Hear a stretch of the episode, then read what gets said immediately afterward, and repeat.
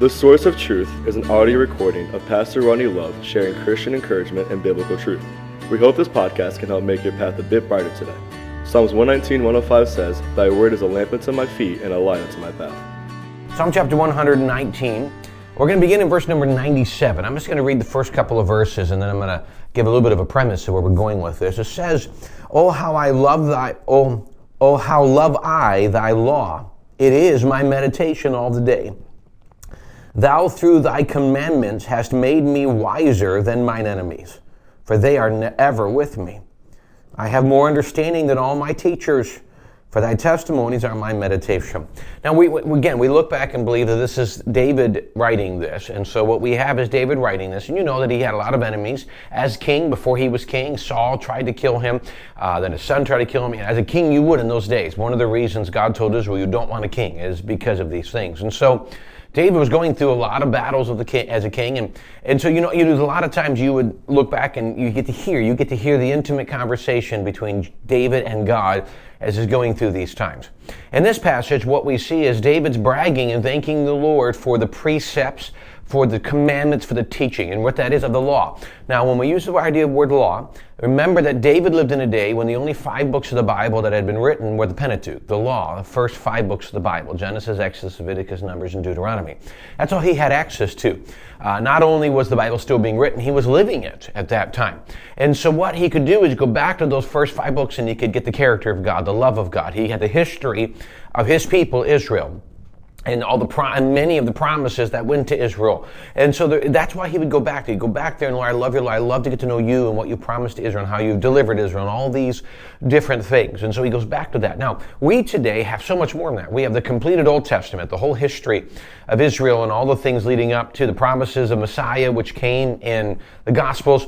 Then we have the New Testament, the church age, which we live in today, that gives us all this instruction. And then we have Revelation of what's going to happen down the road. We have the completed book that God has given us that we know everything. And so we should, like David, look at this and say, "How I love this, how I want to follow this." Now, let's start and look at a couple things. In this first verse, there's a truth in here that I think is so important for us to understand, to truly embrace and learn about the Word of God. He says in verse 97, "How love I thy law. It is my meditation all the day." The word meditation is very important because it shows a lot more than just I read the Bible. It shows a lot more than just I heard someone read the Bible. I went to church for a little day. Meditation is simply that I meditate, I consider, I dwell on the truth of what's in there. So I read a portion of Scripture and then I dwell on that. I think about it throughout the day, or I read, how can that truth help me today? How can that truth answer this prayer? How can that truth help me as a father, as a Christian, as a brother, all the different things that I might be doing? How can that truth help me? I meditate on that. I try to make that truth part of my day. And so I'm aware throughout the day from what I've read, this is what the Bible teaches, what I heard in church, what I heard on the live stream devotional, what I read. And so how can I see throughout the day this helping me or applying in my daily life? So he's talking less about knowledge, because the Bible says knowledge puffs up. There's a lot of people who have a lot of knowledge of Scripture. That doesn't necessarily mean that they follow it. It doesn't mean that they grow in it. It doesn't mean they're wise. Remember, in the book of Proverbs, God describes 4 different types of people. He describes the simple, the fool, and the scorner. Those are 3 levels of the same person, starting with somebody who just follows anybody, to somebody who's so anti-God and Christianity. Then there's the wise. He describes the good as one. Why? Someone who takes the Word of God and goes with it. And that's what we're looking at. So in a minute here, we're going to see how David describes different people who would probably be more into the simple, fool, and scorner. They have more knowledge, but they don't necessarily have more wisdom. Verse number 2, "Thou through thy commandments hast made me wiser than mine enemies, for they are ever with me." His commandments are ever with him, he said in verse 2. He probably felt like his enemies were as well. So he goes, as the enemies come, I'm wiser than them. I'm not consumed by them. I'm not overwhelmed by their thinking. We mentioned the other day in Psalm 23, I think it was Wednesday night, that the ungodly are not so. The ungodly think about the world differently than we do. They think about everything differently than we do because they look at it from a humanistic point of view. We look at it from a biblical worldview. And that's the way it should be looked at. So he says, I know more than my enemies because I have the truth of the Word of God. I'm following it. They don't, which means at some point I'm going to win this ultimately. Verse number 99, I have more understanding than all my teachers, for thy testimonies are my meditation. my testimony is what I've learned. Because I have more, now he talks here in this case, understanding. Then he starts off with saying, he is maybe wiser than mine enemies. There's a difference here. He uses the word wise. In verse 99, he says, I have more understanding. In verse 100, I understand more than the ancients. Now he's talking about understanding in that. There's one thing to have knowledge of Scripture, but when I meditate on it, and in my experiences give me understanding. So when I study Scripture, let's say we talk about where James talked about count it all joy when you fall into diverse temptations, all right? And then when I find myself in the midst of these battles, and then I recognize where James says, knowing this, that the trying of my faith works or develops patience. Well, I see how God's doing that, teaching me, developing me to be more like Him. I now have understanding. So as God allows me through things and I follow the Bible, I meditate on the Bible, I learn, and I gain understanding. So it's possible that He could have teachers that have greater knowledge, but He has better understanding, even better understanding than the ancients. Why? Well, simply because He's been through things, and instead of getting angry and bitter through those things, He's allowed those things to train him and to learn more about God, learn more about himself, and learn more about what he would say, the law of God or the Word of God. He has understanding, which is so much different. Wisdom and understanding is different than knowledge. So let's go again to verse 101. I have refrained my feet from every evil way that I might keep thy word. Now, can I encourage you, we know that David did not David never got to the point where he never sinned. That's what he said. I was going to stay away from all these evil things. We know that didn't happen. David struggled in sin, as everyone does.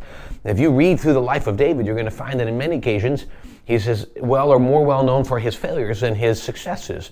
That's okay, because what he's saying is, I understand the need. To the more I learn the Word of God, that I will stay away from the wrong, because I can't do what the Bible tells me to do and what my flesh wants to do at the same time. I can't do it. See, what he's simply saying is, as I desire to learn the Word of God, I will choose to refrain from doing things that hinder what God asked me to do. So as a husband, if the Bible tells me in Ephesians to love my wife, and so I will learn what that means. Well, when I go home today, I'm going to refrain from the cruelty that may, let's say I want to go home and I'm irritated and I just want to flip out at something silly. I'm not going to do that because I can't do God's word in loving my wife and then go home and be mean. I can't do those. I can't do both of those. So he's saying I got to choose between the Bible and that part of me that just still has not, still wants to do wrong. Verse 102, I have not departed from thy judgments, for thou hast taught me. And I'm going to keep following your truth again. He says, verse 103, how sweet are thy words unto my taste, yea, sweeter than honey to my mouth. Through thy precepts I get understanding, therefore I hate every false way. The more I learn about the Word of God, it's a simple point here. The more I learn about God's Word, and the more I learn about God, the more I will love the things that God loves, and I will hate the things that God hates. Because people look at the Word of God sometimes and they say, it's the thing that kind of beats me up, how horrible I am on all this.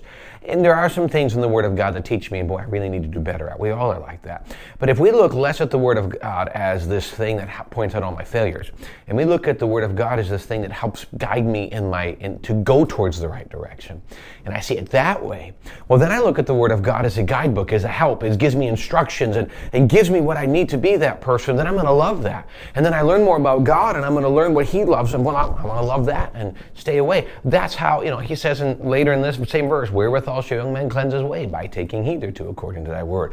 I want to cleanse, I want to get better. It's not about seeing how bad I am through the Bible. It's seeing the potential of what I could be through the Bible. And that's what we need to do. And it's interesting as we look at this, that's what we need to grow hold of, is that the Bible is really there as God's love letter to me, to teach me what otherwise I would not learn.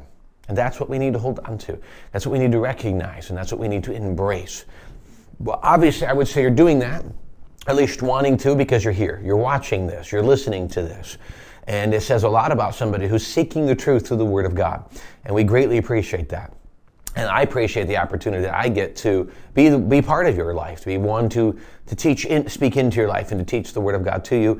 Okay, thank you for that opportunity. Well, I appreciate, again, this Tuesday. Again, apologize for yesterday and just failing to finalize the video we recorded and get it out. We'll try not to, we do our best not to do that, and hope today was an encouragement. We hope you have a great rest of your day, and we look forward to a great time tomorrow back in church together.